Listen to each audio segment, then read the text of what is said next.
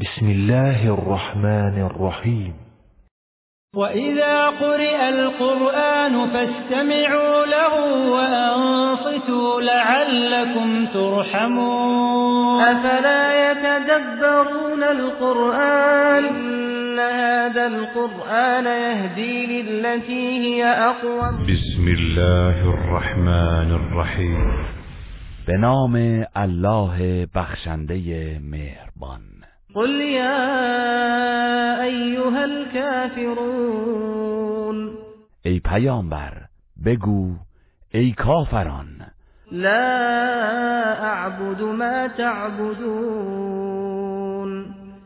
آنچه را که شما می پرستید من نمی پرستم ولا أنتم عابدون ما أعبد.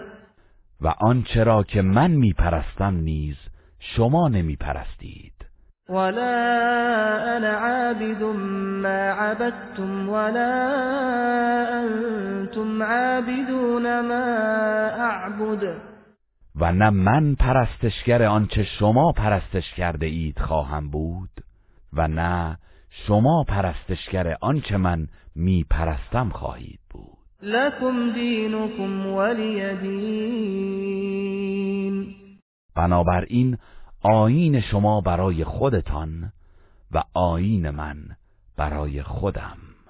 گروه رسانه‌ای حکمت